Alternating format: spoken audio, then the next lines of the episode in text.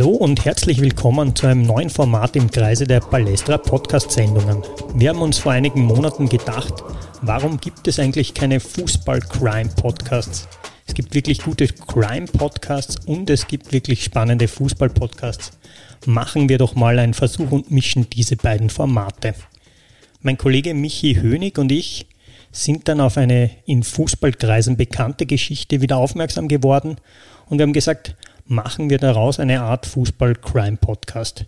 Was ihr in den nächsten Minuten also hören werdet, ist das Ergebnis. Wir freuen uns über Feedback am besten an hirt.balestra.at oder über unsere Social-Media-Kanäle. Der erste Fall, den wir dafür ausgewählt haben, hat sich vor fünf Jahren in Wien Favoriten ereignet. Absurderweise ist die Polizei dabei selbst die beschuldigte Partei und bei der Aufarbeitung dieses Falles ist das Ganze so groß bzw. so lange geworden, dass wir zwei Podcast-Episoden daraus gemacht haben. Und jetzt starten wir in unsere heutige Geschichte. Wir, das sind Paul Kessler, in dessen Kanzlei Singer, Kessler und Partner wir heute auch aufnehmen. Paul, danke dafür und am besten stellst du dich selbst kurz mal vor. Ja, hallo, ähm, Paul Kessler mein Name, ich bin Rechtsanwalt in Wien und habe die Ehre, zum Teil Fußballerinnen, Fußballer, Sportlerinnen, Sportler zu beraten und hier und da auch bei ein paar bekannteren Fällen zu vertreten. Und ja, danke für die Einladung und dass ich hier dabei sein darf. Gerne. Ebenfalls am Tisch sitzt Kollege Michi Hönig. Du bist selbst Jurist, hast die Geschichte in den letzten Wochen recherchiert. Erzähl mal, was da heute auf uns zukommt, Michi. Ja, ebenfalls Hallo zuerst und dann nach dem kurzen Intro vorhin. Ähm, es ist keine klassische Crime-Geschichte, auch wenn das äh, das erste Ziel dieses Podcasts war. Das heißt nicht ein strafrechtlicher Fall, der von einem Strafgericht gelandet ist, sondern es geht passend zum fünften Jahrestag der Geschichte um die Einkesselung von über 1300 Rapid-Fans am 16.12. vor dem Horststadion in Favoriten, vor dem Wiener Derby, bei dem diese Fans im Zuge ihres Corteos, das ist dem Anmarsch zum Stadion, vor dem Stadion gekesselt wurden und über sieben Stunden bei Temperaturen um 0 Grad vor dem Stadion festgehalten worden sind. Grundlage unserer Geschichte ist der Augenzeugenbericht eines Rapid-Fans, der selbst in diesem Kessel festgehalten wurde. Unser Kollege Sebastian Hinterwirt hat ihn interviewt und anhand seiner Geschichte, seines Augenzeugenberichts, wollen wir die Ereignisse vom 16.12.2018 nochmal aufrollen und mit etwas Distanz auch juristisch einordnen. Dazu eben auch Rechtsanwalt Paul Kessler mit vor Ort. Michi, kannst du uns mal den Protagonisten kurz vorstellen, bitte? Ja, also unser Interviewpartner war der Alex, ähm, damals 21, heute ebenfalls Jurist, damals noch Student der Rechtswissenschaften und ein, würde ich jetzt mal so zusammenfassen, klassischer Teilnehmer an so einem Fanmarsch. Er ist langjähriges Mitglied gewesen, damals schon langjähriger Abonnent und auch schon lange im Block West, allerdings kein Mitglied bei einem der großen aktiven Fanclubs, die man als Ultrasclubs oder eben der aktiven Fanszene zuordnen kann. Jetzt starten wir auch mal in die Erzählung von Alex. Ich bin eigentlich schon so wie immer relativ nervös bei einem Derby aufgewacht. Äh, auch in meinem Alter jetzt noch immer, sage ich einmal, noch immer relativ nervös, äh, wenn ich aufstehe in der Früh. Für mich persönlich, ich fühle immer so ein bisschen ein, ein Brenzeln oder eine, eine Spannung in der Stadt, trotzdem irgendwie, auch wenn es Winter zum Beispiel zu dem Zeitpunkt war, ist man trotzdem nervös, man, man steht auf, man, man, man frühstückt, man schaut, dass man fit ist. Lustigerweise, nachdem es an dem Tag relativ kalt war, habe ich mich doch etwas wärmer angezogen, obwohl ich irgendwie wusste, okay, im Stadion bewegt man sich eh relativ viel, springt viel immer dumm, muss man nicht viel anhaben, aber irgendwie anscheinend war das rückblickend die richtige Entscheidung von mir, dass ich mich an diesem Tag dann doch etwas wärmer angezogen gehabt habe, weil ich habe mir gedacht, ausziehen kann ich mich ja bekanntlich immer noch, aber ich hatte halt den Marsch im Hintergedanken, dass ich dachte, okay, beim Marsch geht man ein bisschen länger, da wird es dann frisch ähm, und ich, ich, möchte mich jetzt nicht wirklich irgendwie dann auch, auch vor Weihnachten irgendwie verkühlen oder was auch immer. Alex trifft sich dann im achten Bezirk mit Freund Flo und gemeinsam machen sich die beiden Rapid-Fans auf den Weg. Zu dem Zeitpunkt haben wir noch mal nicht, noch nicht wirklich immer Bier getrunken, aber ich glaube, da haben wir uns nicht mal, haben wir uns nicht mal ein Bier genommen, weil wir gesagt haben, voller Fokus aufs Derby, äh, heute nüchtern bleiben ähm, und sind dann eben in die U6 eingestiegen Richtung Längenfeld und dann Richtung Mitteldorf weiter. An dem Tag war Treffpunkt um 13 Uhr, glaube ich. Und dann wartet man eigentlich vor dem Stadion. Es waren eigentlich schon relativ viele Leute dort. Wir waren dann gegen 13 Uhr, schätze ich mal, waren wir dann dort. Haben dort im Schlurf was getrunken. und haben dann eigentlich gewartet. Meistens sind diese Marschtreffpunkte immer relativ früh angesetzt, weil die organisierte Fanszene dann immer relativ verspätet kommt. Und dann haben wir halt dort eine Stunde gewartet, bis immer mehr organisierte Fanszene auch kommt. Die uns dann zusammengerufen, haben uns aufgestellt, haben uns halt warm gesungen in Hütteldorf und sind dann zur, zur U-Bahn-Station gegangen und fahren, sind dann zum Karlsplatz gefahren.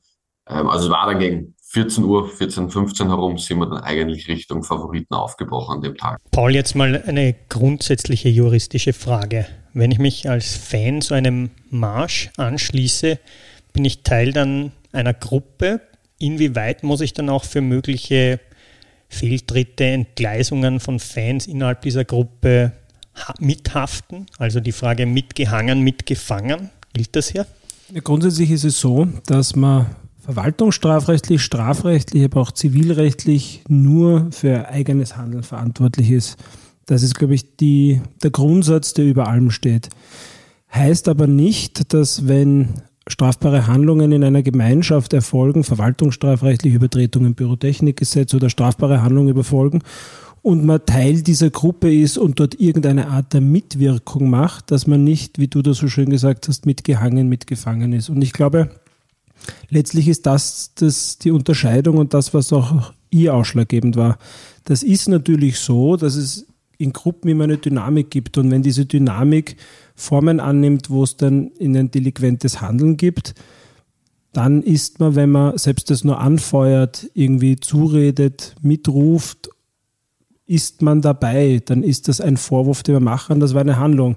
Problematisch ist es natürlich dort, wo eine große Gruppe, wie das hier war, wo es wirklich Einzelne gegeben haben dürfte, die das strafrechtliches Verhalten gesetzt haben, dass man dann mitgehangen, mitgefangen ist, so ist es nicht. Und deswegen hat man diese Identitätsfeststellungen dann dort gemacht, um das vorwegnehmen zu können, um zu schauen, wer waren denn die, die es wirklich waren. Also mhm. insofern die Antwort ja, wenn ein Teil einer größeren Gruppe ist und da passiert etwas, ist man mal mitgehangen. Ob man dann mitgefangen ist, das ist dann die Frage, was man selbst zu verantworten hat. Okay, wir werden ja dann noch weiter ins Detail gehen, aber mich hier auch eine Frage noch. Ein Fanmarsch, wieso beteiligt man sich, wenn man selber jetzt nicht in, in der aktiven Fanszene ähm, beteiligt ist? Wieso macht man beim Fanmarsch mit? Naja, ganz grundsätzlich geht es bei Fanmärschen oder Cortios, wie das Ganze auch in der Szene oder in, im Fußballkennerkreis heißt, schon einmal allgemein um die gemeinsame Anreise zu einem Ort, zum Stadion oder soll es irgendwelche anderen Cortios geben, auch natürlich da einfach gemeinsam aufzutreten.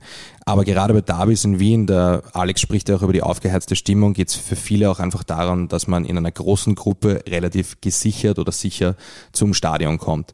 Das ist etwas, was viele Leute betrifft, weil in den Sektor passen definitiv mehr als die 300, 400 Leute, die die aktive Szene ausmachen. Und diese Leute wollen alle auch irgendwie sicher ohne irgendwelche Scherereien zum Stadion kommen. Ganz einfach gesagt, hilft das sowohl den Heimfans, weil sie, das verhindert halt, dass sich viele Rapidler auf dem Verteilerkreis unter die Austria-Fans mischen und zum Sektor, und zum Sektor wollen. Es hilft den Fans, die anreisen, weil sie sich eben diese Gedanken um Scherereien nicht machen müssen. Und es gibt auch aus der Vergangenheit relativ viele Aussagen der Polizei, dass sie das auch nicht so unangenehm findet, weil sie sämtliche Leute oder den Großteil der aktiven Szene, die sie unter Beobachtung halten will, an einem Ort versammelt hat. Das sind dann zwar viele, aber sie wissen, wo sie sind und sie wissen, wie sie sich bewegen werden. Es sind nicht Kleingruppen, die in verschiedenen, die über verschiedene Straßenzüge versuchen, zum Horststadion zu kommen, was natürlich viel angenehmer ist und diese Anreise auch irgendwie in eine kontrollierte Bahn lenkt. Mhm. Jetzt hast du die Stimmung schon angesprochen. Auch Alex erinnert sich in seinem Bericht an die Stimmung an jenem Tag. Also, also die Stimmung beim Derby ist jetzt immer nervös. Man, man denkt sich immer, okay, was passiert heute? Passiert irgendwo, keine Ahnung, gibt es irgendwo eine Geschichte, hauen sich irgendwo auf, auf die Goschen, sage ich mal, äh, irgendwo Randale mit der Polizei oder mit den, mit den, mit den Austrianern zu dem Zeitpunkt war die Fanszene von der Austria noch immer, oder sagen wir mal heute auch noch immer nicht, aber nicht wirklich vorhanden. Äh, dementsprechend waren jetzt nie wirklich, hat man nie Angst gehabt, dass von außen was kommt. Eher die Gefahr war eher, ob man sagt, okay, ist der Block heute motiviert genug? Also dementsprechend startet man in Hütteldorf, kommt eine Ansprache vom Vorsänger, ähm, der versucht halt einfach die, was waren es, 1300 Leute, die da waren, einfach zu motivieren dass jeder realisiert, Moment mal, heute ist Derby, heute geht es um mehr als nur ein, um ein Fußballspiel, heute geht es um die Vorherrschaft in der Stadt. Alex sagt dass es geht um die Vorherrschaft in der Stadt. Ähm, wenn ich an die Rhetorik der letzten Jahrzehnte im Wiener Derby denke, mit diesem Tod und Hass, dem FAK oder Rapid Verrecke auf der anderen Seite. Wie seht ihr das? Ähm, ist das auch ein bisschen ein Teil, der die Stimmung dann aufheizt und zu möglichen Eskalationen beiträgt? Oder muss man da klar trennen zwischen Rhetorik und Handlung? Ähm, ich denke, man muss allgemein festhalten, dass es gesellschaftlich sicher unterschätzt wird, dass Worte Macht haben und dass natürlich auch diese Todes- oder Rapid-Verrecke-Rhetorik dazu beitragen kann, dass die Leute aggressiver werden. Ich denke aber allgemein in diesem, in diesem Fußballkontext, wo es für viele Leute auch darum geht, eben Emotionen abzulassen, sich ein bisschen anders zu verhalten, als man das in allgemeinen gesellschaftlichen Umgebungen macht, sage ich jetzt mal einfach.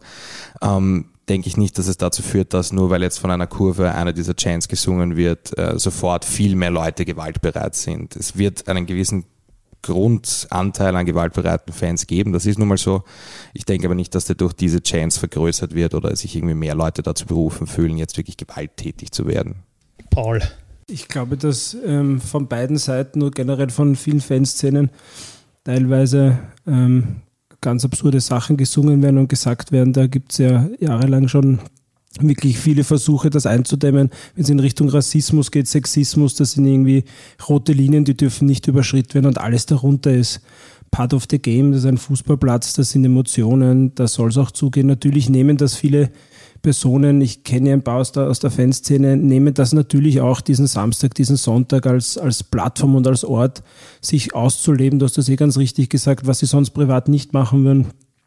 Und ich glaube, nur weil der eine irgendwie Höflichkeiten rüberruft, dann rechtfertigt das nicht, dass zwei zurücklaufen und eine Watschen geben. Aber ja, das hat eine Eigendynamik am Fußballplatz, das ist klar. Ich finde, das gehört dazu. Und wenn man diese, diese dunkelroten Linien nicht überschreitet, ist das, finde ich, part of, part of the game im weitesten Sinne.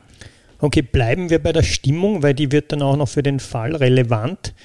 Alex erzählt weiter. Wir sind im Prinzip sind wir losgegangen vom Räumernplatz und dann die Labergstraße, glaube ich, heißt sie, raufgegangen und dort eigentlich schon viel, viel Pyrotechnik gezündet, aber so wie immer, sage ich mal, so wie bei jedem Derby-Marsch viel Pyrotechnik gezündet. Es war Winter, es hat geschneit davor, dementsprechend sind halt viel Schneebälle irgendwie nach links, nach rechts geflogen, wenn Leute aus den Fenstern geschaut haben und gesagt haben, irgendwas gerufen haben gegen Rapid oder sowas.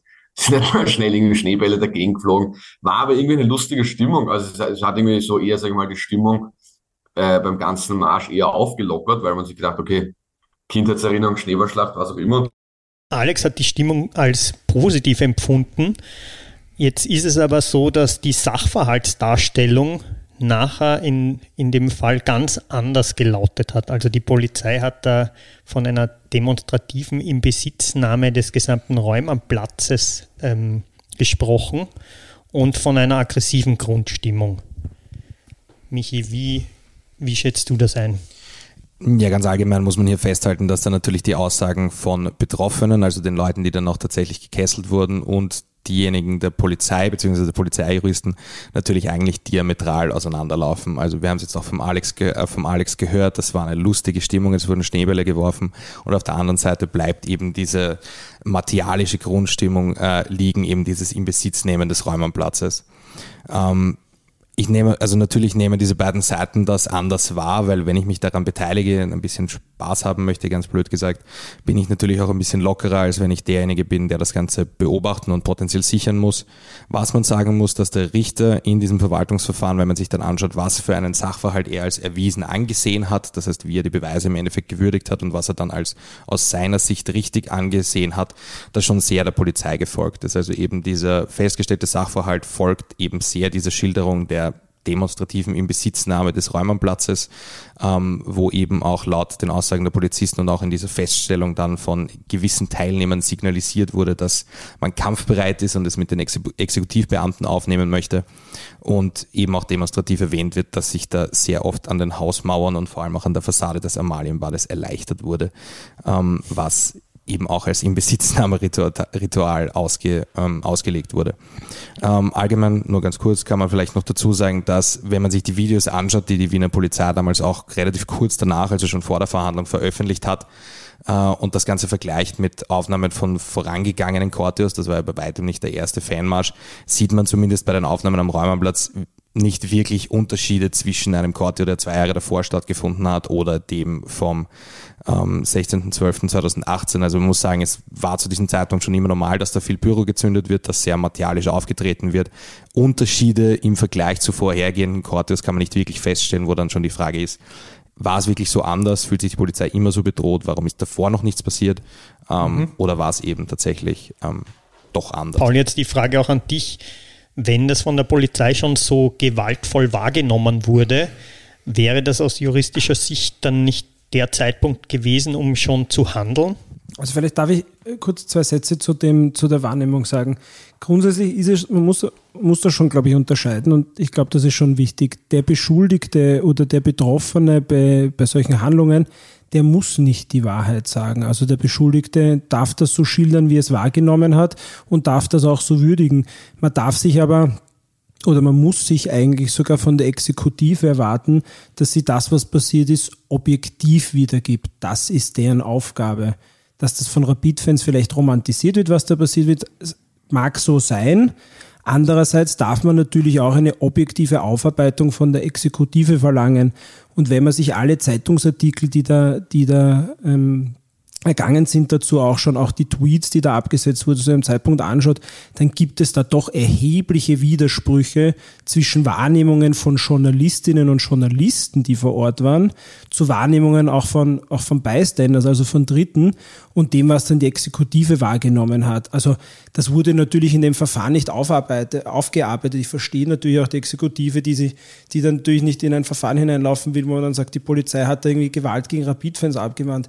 Aber auch aus dem Urteil sieht man, wie der Richter meiner Meinung nach schon damit hadert, die Feststellungen, das passt natürlich alles nicht, weil einerseits sagt er, na, die haben sich erleichtert ähm, vorher am Räumernblatt, aber andererseits sagt man, wird dadurch gerechtfertigt die Anhaltung, wenn man im Stau steht, kann man sich ja auch leicht erleichtern. Und diese Widersprüche zeigen, wie schwierig das war. Also ich war nicht dabei, ich analysiere jetzt auch nur das, was ich da vorweg habe, aber es liest sich, es liest sich jetzt nicht unbedingt sehr rund was festgestellt wurde und was für eine Exekutive gemeldet wurde. Und ich glaube, das war ja dann auch letztendlich das Problem, warum das so eskaliert ist, meiner Meinung nach. Mhm. Ähm, Alex erzählt jetzt weiter, wie sie, wie sie dann weitergemacht haben im Fanmarsch. Und dann sind wir eben auf dieses eine Wiesenstück rechts abgebogen. Ähm, da hat man jetzt eigentlich nichts mitbekommen. Was ich mich nur erinnern kann, dass man ein bisschen länger dort gestanden ist, wo angeblich dann die Gegenstände runtergeworfen sind. Das fand ich ein bisschen komisch, aber dann sind wir eben so rechts eingebogen auf so ein kleines Wiesenstück, wo man dann parallel an der Südosttangente weiterging. Und dann wurde man plötzlich auf einmal vorne aufgehalten. Wir haben gedacht, okay, gut, ja, Polizei möchte halt kurz schauen, dass wir uns, dass wir uns nicht so sehr aufteilen. Und ja, nach, nach 15, 20 Minuten kam halt so irgendwie natürlich ein Rumoren auf, okay, warum gehen wir jetzt noch immer nicht weiter? Und am Anfang hat es nur geheißen, ja, die Polizei möchte jetzt mal schauen, die möchte versuchen, Identitäten festzustellen, weil sie eben bemerkt haben, dass da irgendwas auf die Südosttangente geworfen wurde. Wir sind jetzt an einem entscheidenden Moment dieser Geschichte. Was ist da auf die Südosttangente, auf die Autobahn geworfen worden? Paul, wir haben jetzt die Aussage von Rapid-Fan Alex, der spricht von Schneebällen. Die Polizei hat Schneebälle, Pyrotechnik, Bierdosen behauptet. Michi, du willst dazu was sagen? Um das nochmal kurz festzuhalten, das ist insofern ein entscheidender Punkt, dass das der Grund ist, warum diese Identität, Identitätsfeststellung, diese Anhaltung dann tatsächlich äh, stattgefunden hat. Da ist interessant zu sehen, auch wieder, um nochmal aufzugreifen, wie teilweise diese Berichte auseinandergehen, ähm, über welche Wurfgegenstände eigentlich gesprochen wird. Es ist eben einerseits sind es diese Schneebälle, die auch auf den Videos vom Helikopter gut zu sehen sind, also die sind objektiv bewertbar vorhanden, da gibt es auch keine Diskussion. In den Darstellungen der Exekutive oder auch was vor Gericht dargelegt wurde, geht es dann aber teilweise auch um Bierdosen, beziehungsweise um eine Bierdose und um pyrotechnische Gegenstände. Da ganz spannend, die wurden vom Richter ebenfalls in der Beweiswürdigung als im Endeffekt erwiesen angesehen, obwohl es dafür keine effektiven Beweise im Sinne von, es gibt kein Video und es gab auch eigentlich nicht wirklich Aussagen dazu äh, von Leuten, die das dezidiert gesehen haben. Also die, auch wenn man sich die Berichte von damals von den Verhandlungen durch, durchliest, die Polizisten haben hauptsächlich gesagt, sie haben gehört, dass das passiert ist. Ähm, wirklich jemand, der gesagt hat, ich habe gesehen, dass das passiert ist, hat es bei der Verhandlung dann nicht gegeben. Da spannend zu sehen, dass eben Beweiswürdigung da auch eine, großen, eine große Rolle spielt, einfach aus dieser Darstellung der Polizei, die ja eben hier auch versucht darzulegen, was ihrer Meinung nach passiert ist oder was ihrer Beobachtung nach passiert ist. So wie der Paul gesagt hat, ja grundsätzlich als objektiver Beobachter der Situation. Ähm, hat der Richter geschlossen, okay, es gibt dafür keinen effektiven Beweis, nichts, wo man auf schwarz auf weiß oder auf Video sieht, dass das geworfen worden ist, aber aus den Umständen, aus der Tatsache, dass davor Pyrotechnik gezündet worden ist, aus der laut, laut Richter aggressiven Situation ergibt sich, dass das als realistisch zu erachten ist. Auch spannend hier, dass ähm, das durchaus auseinandergeht und man nicht ganz genau weiß, abseits der Schneebälle, was wirklich geworfen wurde. Paul, was, wie hast du das gelesen? Anwalt und Fußball sind da vielleicht gar nicht so unterschiedlich. Die Wahrheit liegt nämlich beim Fußball am Platz und beim Anwalt liegt die Wahrheit ein bisschen im Gerichtssaal. Das Problem ist, das, was das Gericht feststellt, was passiert ist, ist passiert. Das ist halt für die rechtliche Würdigung ein, ein Faktum. Und das Gericht sucht so recht ein bisschen nach der materiellen Wahrheit, aber das hat jetzt nicht die Wahrheit, die ultimative Wahrheit gebucht. Und wenn der Richter im Verfahren feststellt, und er versucht das ja seitenlang zu begründen, dass dort Pyrotechnik geworfen wurde, dann ist das so. Und auf der Basis erfolgte dann eine rechtliche Würdigung. Das war dann auch die Grundlage dafür, warum er gesagt hat, Identitätsfeststellung ist letztlich gerechtfertigt gewesen, weil durch das Werfen äh, von Pyrotechnik auf die Südosttangente, vermutlichen Werfen, whatever, er hat gesagt, es wurde geworfen, also wurde es geworfen, ähm, war dann die Identitäts Identitätsfeststellung gerechtfertigt, weil das eine strafbare Handlung ist. That's the problem. Hätte man die Tangente sperren können für, den, für das drübergehen? Ja. Hätte man das besser machen können? Ja. Wurscht, es ist so. Und das war das Ausschlaggebende, was dann Ende des Tages die Grundlage dafür war, äh, weil es ein Gemeingefährdungsdelikt ist. Und ein Gemeingefährdungsdelikt hat dann halt alle betroffen, die da drinnen waren, weil man weiß nicht genau, von wem es geht. Dann ist es wieder dieses Mitgehangen, was mhm. du in der mhm. Einleitung so schön gesagt hast. Und dann haben sie gesagt, na gut, dann stellen wir die Identitäten fest.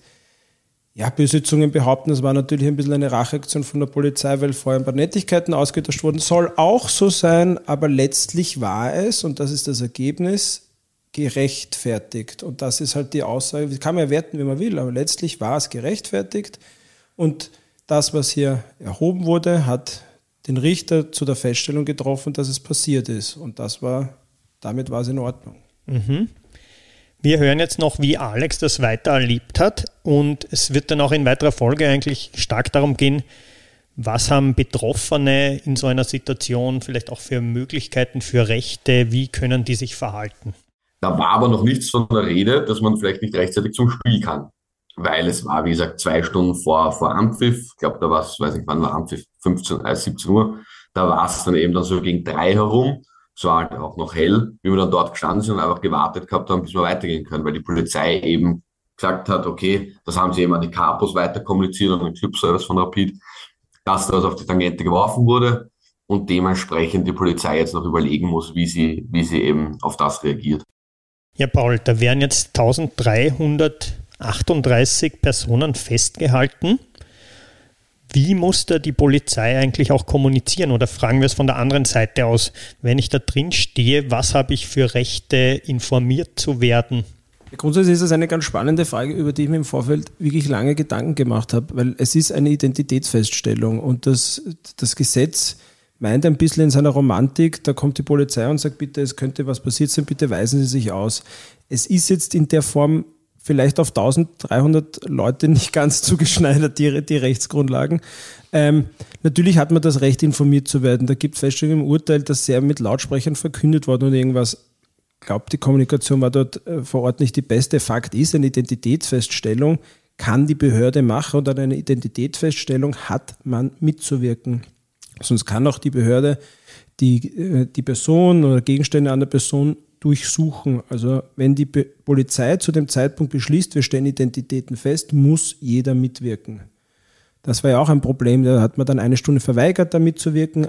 Soll so sein, aber die Polizei hat dann natürlich beschlossen für sich, sie machen das und dann haben sie es in der Konsequenz durchgezogen. Das sollte man kommunizieren. Man es nicht kommuniziert, hat man dagegen allerlei Beschwerdemöglichkeiten. Das wurde, glaube ich, sehr schlecht kommuniziert. Das ist, glaube ich, mittlerweile auch jedem klar. Das hat man mittlerweile auch, glaube ich, verbessert mit den Lautsprechersystemen, die man auch vorab aufbaut.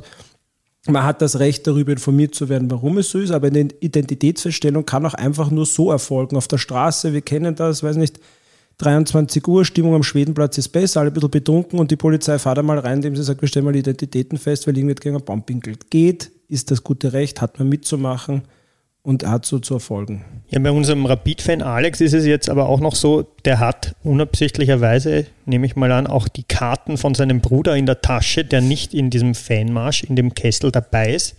Und er erzählt jetzt mal, wie er da weitergemacht hat.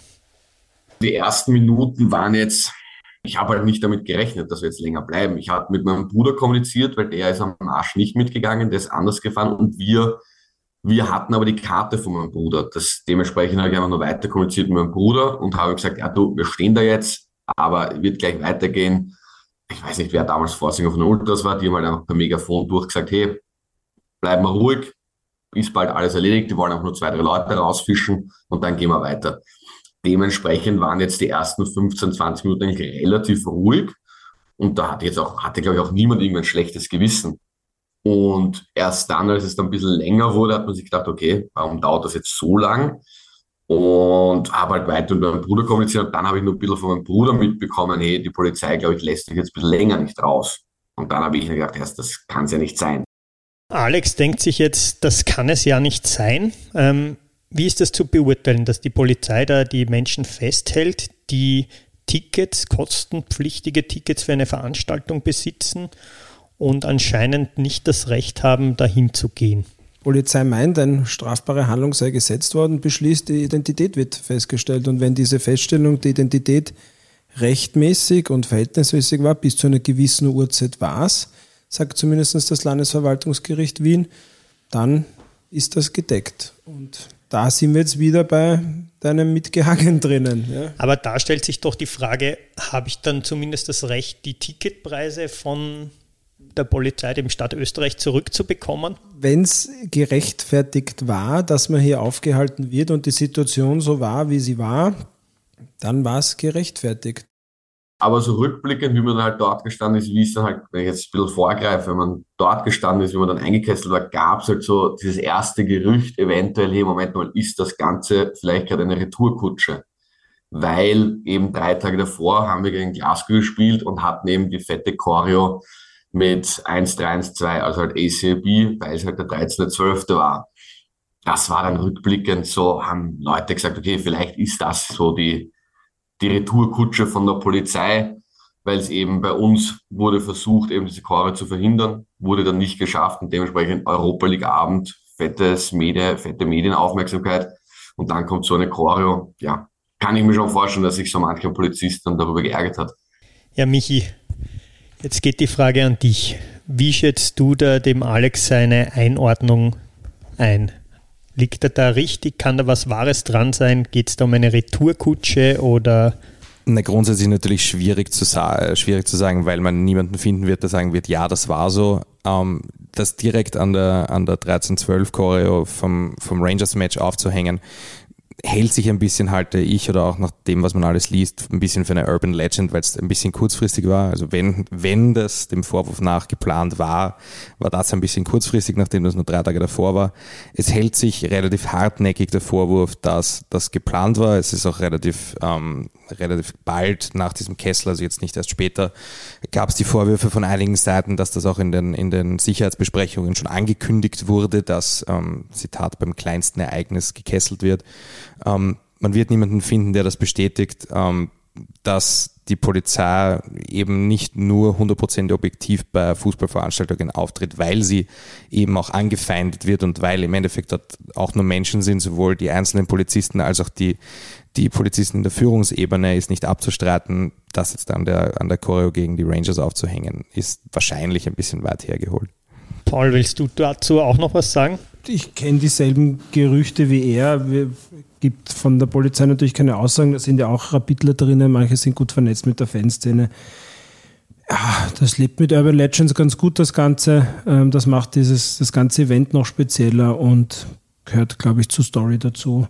Ich glaube nur trotzdem, dass die Landespolizeidirektion Wien so weit über den Dingen steht, dass man sich wegen einer Choreo bei einem internationalen Fußballspiel nachher beim Derby sicher nicht 1300 Leute absichtlich einkesselt und die im, im Schnee stehen lässt. Das kann ich mir nicht vorstellen. Das haben die nicht notwendig. Das, da gibt es andere Varianten auch, das, das war ja selbst für die Exekutive, glaube ich, eine Extremsituation, die man so nicht, nicht, nicht wollte. Und dass das alles nicht in Ordnung war und dass da ein bisschen was schiefgegangen ist, auch in der Kommunikation, wissen die ja auch. Deswegen ist das ja auch so aufgespielt worden. Also, dass das von Großhand geplant wurde. Ich hoffe es nicht. Ich kann mir das auch schwer vorstellen. Gut, dann kommen wir zu einem weiteren entscheidenden Punkt in der Geschichte.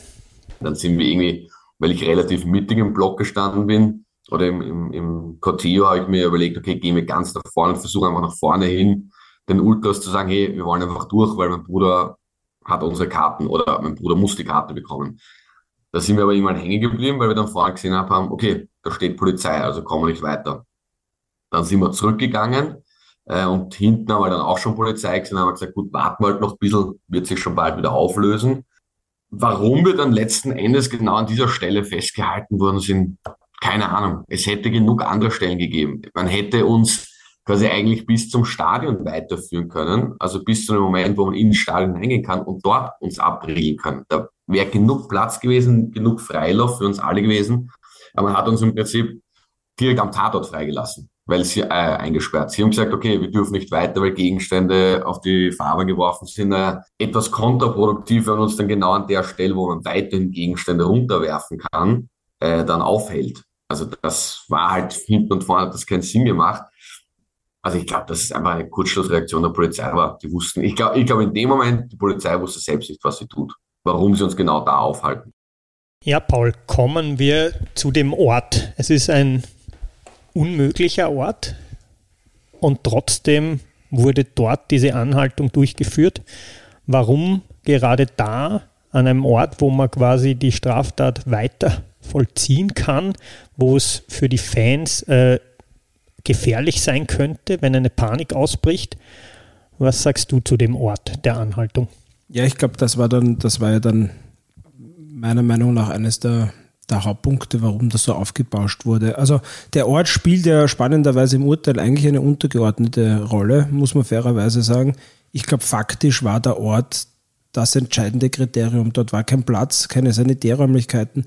Auch der Umstand, dass man da die die kooperativ waren, relativ spät erst rauslässt und alles, das ist einfach, deswegen ist meiner Meinung nach auch, trägt wieder die Annahme von vorhin, glaube ich, die, die wir beide gehabt haben, das ist nicht von langer Hand geplant, weil das, das, das war dort nicht unbedingt geschickt. Aber rechtlich, und das, man, muss, man muss am Ende des Tages wieder beim Urteil bleiben, war es dort dann die Identitätsfeststellung auch wieder okay. Und das ist ja, glaube ich, der Sukkus an der Sache. Also das Landesverwaltungsgericht Wien hat sich auf diesem Ort nicht aufgehängt und hat gesagt, der hat, der hat, so wie ich es lese, keine, keine Rolle gespielt. Das war in Ordnung.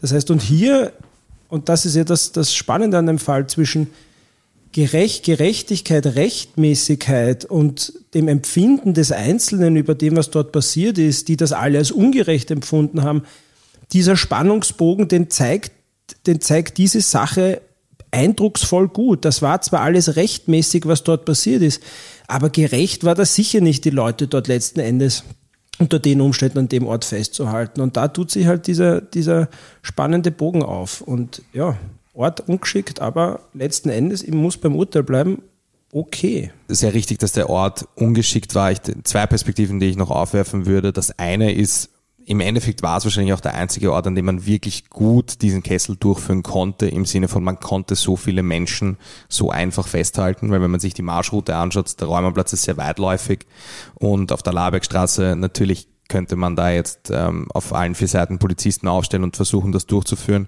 Es sind halt sehr, sehr viele Rapid-Anhänger und es ist die doch sehr befahrene Laberbergstraße. Das heißt, ich denke, da hätte die Polizei das sehr ungern gemacht. Es war also der eine Ort, der sich faktisch dafür angeboten hat, wenn man diese große Menge mit relativ wenig Aufwand aufhalten möchte.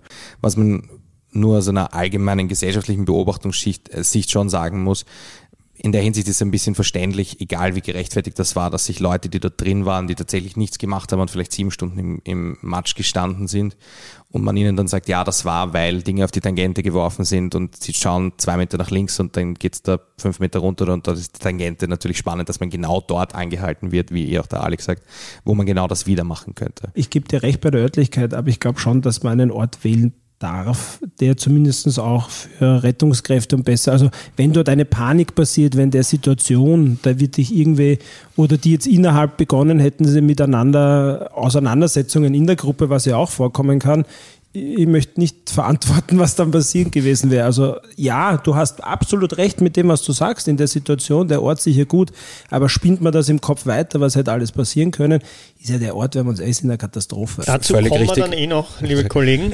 ähm, da möchte ich euch kurz einbremsen. So nach einer halben, dreiviertel Stunde kam halt so langsam das Gerücht, okay, wir werden sehr knapp nur ins Stadion kommen. Nach einer weiteren halben Stunde, also nach eineinhalb Stunden, kam dann das Gerücht, okay, wir kommen gar nicht mehr ins Stadion. Das habe ich dann halt eben auch mit meinem Bruder mitbekommen, weil er dort irgendwie Polizisten gefragt hat, die beim Stadion gestanden sind. Die haben auch gesagt, schaut schlecht aus, dass die noch weiterkommen. Als sich das Gerücht dann irgendwie ein bisschen verhärtet hat, habe ich mir gedacht, hey, ich habe für dieses blöde Spiel gezahlt, ich möchte jetzt rein. Bin dann ganz wieder zurückgegangen eigentlich, also dann eigentlich zu der Stelle, wo wir tatsächlich angehalten worden sind, also eigentlich Grenze Labergstraße. Und dort war eben auch schon die Polizei aufgestellt und da bin ich zum Polizisten hingegangen und habe gesagt, hey, ich möchte durch, äh, ich möchte jetzt von da weggehen, ich habe keinen Bock mehr hier zu sein. Ich glaube, ich habe einfach gesagt, ich möchte nicht zum Stadion gehen. Er hat mir daraufhin gesagt, der Polizist, und das bleibt mir bis heute in Erinnerung, ich darf nicht durchlassen. Habe ich ihn gefragt, warum nicht? Hat er mir nur gesagt, Befehl von oben. Und hat mich, mich zu einem leicht chemischen Grinser angelacht, wie als würde er wissen, okay, das wird jetzt noch eine zache Partie. Ja, Paul, du hast jetzt schon ein bisschen genickt, weißt wahrscheinlich auch, was ich dich fragen werde. Muss ein Polizist hier nicht eine bessere Erklärung abgeben? Rechtsgrundlagentechnisch hätte man sich eine bessere Antwort vorstellen können. Ähm, aber wenn jetzt die Order ist, wir halten jetzt an, wir bereiten die Identitätsfeststellung vor, es ist jetzt so, wie es ist, Order von oben, und man darf ja auch nicht vergessen, der weiß ja auch nicht, also der da unten, der da steht, der kriegt das ja, was die oben entscheiden, auch nicht in der Form mit. Also das ist jetzt, das wird jetzt nicht live gefunkt über die Lautsprecher, pushen das und das kommunizieren wir, oder junge Damen oder Kolleginnen, das und das kommunizieren wir. Also, ja, es, es hört sich alles nicht gut und es klingt alles nicht gut, aber in der Situation kriegt er die Anweisung, die kommen jetzt nicht raus und der wird auch nur die Anweisung weiter, weiter ob, ob er dann hämisch grinst dazu oder nicht, eine Wahrnehmung. Das ist vielleicht auf zwischenmenschlicher Ebene alles nicht optimal gelöst worden bei einzelnen Sachen, aber der hat die Kommunikation, es kommt nicht raus und wahrscheinlich wird er auch nicht gewusst haben, was passiert in dem Moment. Also insofern, ähm, ja, man da, dürfte sich mehr warten, aber ich glaube, der hat auch nicht mehr gewusst zu dem Zeitpunkt, was ist. Und dann ging es ja eh schon los. Also schön, dann haben sie, hat sich eh schon rumgesprochen, was passiert. Da hören wir jetzt auch wieder den Alex dazu. Dann habe ich nur mit einem Freund noch geredet, okay, was machen wir? Bleiben wir jetzt halt gleich da vorne bei den Polizisten stehen oder gehen wir wieder ein bisschen zurück zum, zum, zum Marsch, wo alle Leute sind? Weil, wie gesagt, das war so ein Stück von 50 Metern und eben bei den ersten 20 Meter ist eben noch der Marsch gewesen und bei den anderen 20 Meter wurden wir quasi auch, wurde auch von der Polizei zugemacht. Und dann habe ich zu einem Freund gesagt, ja, geh mal wieder zurück weil vielleicht kommen wir von vorne, können wir von vorne dann wieder rauskommen. Und erst nach einer Stunde circa wurde uns auch kommuniziert, okay, es wird jetzt von allen die Identität festgestellt. Das, das wurde uns, zwar circa nach einer Stunde wurde uns das gesagt. Gut, nach einer Stunde wurde das gesagt und begonnen anscheinend. Ähm, das kann man natürlich kritisieren, Paul, oder? Dass man da so lang braucht, bis dann endlich die Feststellungen losgehen. Das, das kann man kritisieren, aber das wurde kritisiert und das Gericht hat gesagt, das war verhältnismäßig. Die, meine Antwort mag jetzt nicht sympathisch klingen, aber letztlich analysieren wir auch ein Urteil daraus, das darauf ergangen ist und wie begründet sich die Verhältnismäßigkeit? Naja, du, du musst die Polizei zusammenrufen und du musst, sie haben dann Korridore geschaffen, ähm, wo, wo sie das machen. Also du musst ja, irgendwer muss dann entscheiden, dann, dann haben sie den, den, den, den Befehlshaber, sage ich jetzt, ich glaube, das ist ein komplett falscher Ausdruck, weil es ein Ausdruck aus dem Militär ist, aber ich nenne ihn jetzt mal so, haben sie dann aus dem Stadion holen müssen, der da halt zuständig war dafür. Der hat dann auch Entscheidungen treffen müssen. Das ist ja nicht unkompliziert in einer Stresssituation für alle Beteiligten und zeigt auch, und der Michi hat mit dem, was er vorher gesagt hat, natürlich recht, das ist nicht geplant, weil wenn das geplant gewesen hätten sie gewusst, was machen irgendwie.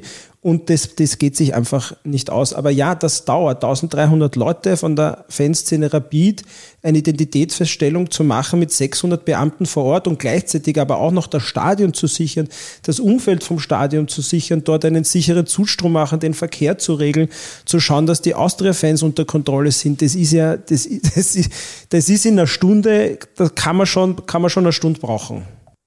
Aber bis damit begonnen wurde, dass die Identität festgestellt wurde, ist nochmal eine Stunde vergangen. Also ich kann mich ziemlich genau erinnern, dass die Identitäten erst festgestellt wurden oder begonnen wurde, begonnen wurde festzustellen, als das Spiel schon längst angefangen hat. Das heißt, man hat halt, das war halt eine klare Aktion von der Polizei. Man wollte auf jeden Fall klar verhindern, dass irgendjemand von denen, die da jetzt drinnen sind, noch ins Stadion gehen kann. Weil man hätte diese ganze Identitätsfeststellung natürlich schon wesentlich früher anfangen können, also nach einer halben Stunde. Und dann hätte zumindest, hätten zumindest ein paar Leute noch ins Stadion gehen können. Weil die organisierte Fanszene wäre zu dem Zeitpunkt so oder so nicht mehr ins Stadion gegangen. Ja, Michi, wir haben es von Paul jetzt schon gehört. Ähm, wie schätzt du das ein? Hat da die Polizei ähm, aufgrund der komplizierten Situation so gehandelt oder siehst du bei den Aussagen vom Alex, dass da vielleicht auch Motive dahinter gesteckt haben, auch eine Möglichkeit? Also ich denke, dass das ganz mannigfaltige Ansatzpunkte hat. Eine Sache, die man da tatsächlich der Polizei zugutehalten muss oder die man anführen muss, es wäre egal gewesen, wie lange sie braucht, grundsätzlich, nachdem sie ja nicht nur Identitätsfeststellungen durchgeführt hat, sondern auch Wegweisungen ausgesprochen hat gegen sämtliche Beteiligten aus dem Sicherheitsbereich um das Stadion. Das heißt, selbst wenn dem unrealistischen Falle gedacht, dass sich das alles in einer halben Stunde ausgeht oder bis zum Ampfiff ausgeht, hätte so wie die Polizei an diesem Tag gehandelt hat, sowieso niemand mehr ins Stadion dürfen, weil diese Menschen alle weggewiesen wurden, was ja dann auch vom Gericht tatsächlich nicht als rechtmäßig äh, beurteilt wurde. Insofern hätte es wenn die Polizei das für rechtmäßig erachtet hat, vermutlich keinen Effekt gehabt, weil die Leute sowieso weggewiesen wurden. Ob das dann durchführbar gewesen wäre, weil man die auch alle daran hindern muss, in den Auswärtssektor zu gehen, ist eine andere Geschichte. Aber grundsätzlich wären sie weggewiesen gewesen. Ganz allgemein betrachtet zu zu dieser Geschichte, wie der Paul schon gesagt hat, dass das Ganze von langer Hand geplant war, im Sinne von, wir wissen, dass wir dort kesseln und das machen wir und da wollen wir so lange festhalten, ist unrealistisch, weil dafür hat es dann tatsächlich auch einfach zu lange gedauert oder gibt es zu viele objektive Faktoren, wo man sagt, okay, das sieht man schon, dass das wahrscheinlich nicht der Fall war. Was man bedenken muss, was denke ich bei diesen Dingen gerne mal untergeht, ist, was vorhin schon ein bisschen rausgekommen ist, in dem, wie die Polizei über das redet, was da passiert ist. Die Polizei als Institution, auch wenn man gerne so darüber redet, ist bei Fußballspielen, so wie sich das in den letzten Jahren oder Jahrzehnten entwickelt hat, objektiv betrachtet kein neutraler Player, als der sie grundsätzlich konzipiert wäre, als Hüter der öffentlichen Ordnung, als, als die äh, Institution, die das Gewaltmonopol hat. Weil so wäre sie zwar konzipiert, aber sie wird angefeindet und rein logisch, wenn ich eine, wenn, oder angefeindet oder wird als Player gesehen und alleine dadurch wird sie auf dieses, auf dieses Spielbrett geworfen quasi. Das heißt, sie hat eigene Interessen, die darüber hinausgehen, ihren Job zu machen. Sie will auf einer gewissen Ebene gut dastehen. Die Polizei hat genauso Öffentlichkeitsarbeit. Die Polizei besteht, wie wir schon gesagt haben, genauso aus Menschen, die menschlich sind, sage ich mal. Wenn ich als Polizeibeamter bei jedem Spiel ACAB-Transparente lese, werde ich mir denken, diese Leute finde ich vielleicht nicht super sympathisch und das ist irgendwie auch verständlich. Und ich denke, dass man das manchmal immer, dass man das immer noch mitdenken muss. Die Polizei hat hier ein Eigeninteresse. Sie hat nicht nur das Interesse, öffentliche Sicherheit zu gewährleisten, sondern sie ist Beschuldigte bzw. belangte Behörde in der tatsächlichen ähm, ähm, Wortgebung des, des Verwaltungsgerichts äh, oder bei Verfahren beim Verwaltungsgericht. Das heißt, sie will sich verteidigen, sie ist auf einer gewissen Ebene beschuldigt, sie will rechtfertigen, was sie da getan hat und dadurch ist sie nicht mehr pur objektiv, genauso wie ein, ein Rapid-Fan, der da eingekesselt war, nicht pur objektiv ist. Jetzt haben wir schon drüber gesprochen, das Szenario hätte auch in ganz andere Richtungen gehen können, wenn Panik ausgebrochen wäre oder dergleichen. Alex sagt aber, die Fanszene hat viel dazu beigetragen, dass die Situation nicht eskaliert ist. Man muss muss für die ganze Geschichte, finde ich, sagen, dass die organisierte Fanszene in dem Zusammenhang alle, ob jetzt Ultras, Tornados oder Lords, top reagiert haben. Also es wurde gleich zu Beginn, also nach der ersten Dreiviertelstunde wurde schon ein bisschen mit der Polizei kommuniziert, hat eher über den Clubservice Rapid und dann zur Polizei hin. aber ich bin eine Zeit lang eher weiter vorne gestanden und habe halt schon gesehen, dass da kommuniziert wurde und gefragt wurde, hey, was ist da los, lasst uns weitergehen und so weiter und so fort. Und auch über die organisierte Fanszene wurde dann eben kommuniziert mit, hey Leute, es wird jetzt unsere Identität festgestellt. Was ich aber auch rückblickend, was ich auch mit Florian, eben dem Freund für mich besprochen habe und was er auch irgendwie mir auch nochmal gesagt hat im Gespräch, ähm, dass, glaube ich, ohne die Besonnenheit in dem Moment durch die organisierte Fanszene da ein komplettes Chaos ausgebrochen wurde, weil die organisierte Fanszene hat uns oft genug gesagt, hey Leute, bleibt so ruhig, halt mal zusammen, wir sind jetzt in dieser Arschsituation, wir können nichts ändern. Die organisierte Fanszene hätte genauso sagen können, hey, vermummen wir uns, Pyrotechnik, los, wir brechen da jetzt durch. Also die organisierte Fanszene hat hier eigentlich den besten Schritt gemacht, um eigentlich quasi Menschenleben, klingt jetzt übertrieben, aber in, in, ander, in andererseits, wenn eine Massenpanik ausbricht, auf der anderen Seite war ein Zaun von nicht mal ein oder von ein Meter Höhe. Wenn da irgendwie mehr eskaliert, fliegen die Leute zehn Meter auf die, auf die Tangente runter. Das war der erste Teil unseres Football Crime Podcasts, der Rapid Kessel. Mitgewirkt haben Rapid-Fan Alex, der uns seine persönliche Geschichte erzählt hat, Michi Hönig, der den Fall recherchiert hat, Sebastian Hinterwirt, der das Interview geführt hat, Rechtsanwalt Paul Kessler in analytischer Funktion und ich, Simon Hirt, als Gestalter. Danke auch an dieser Stelle an Robert Schwarz für die Postproduktion der Sendung. Den zweiten Teil des Podcasts, wo Alex erzählt, wie die Geschichte für ihn ausgeht, mit einer Analyse unserer Juristen und mit einem kurzen Interview mit Pia Kern von der Rechtshilfe Rapid, hört ihr dann ab 22.12.2023. Überall dort, wo es Podcasts gibt. Danke fürs Zuhören und bis zum nächsten Mal beim Balestra Podcast.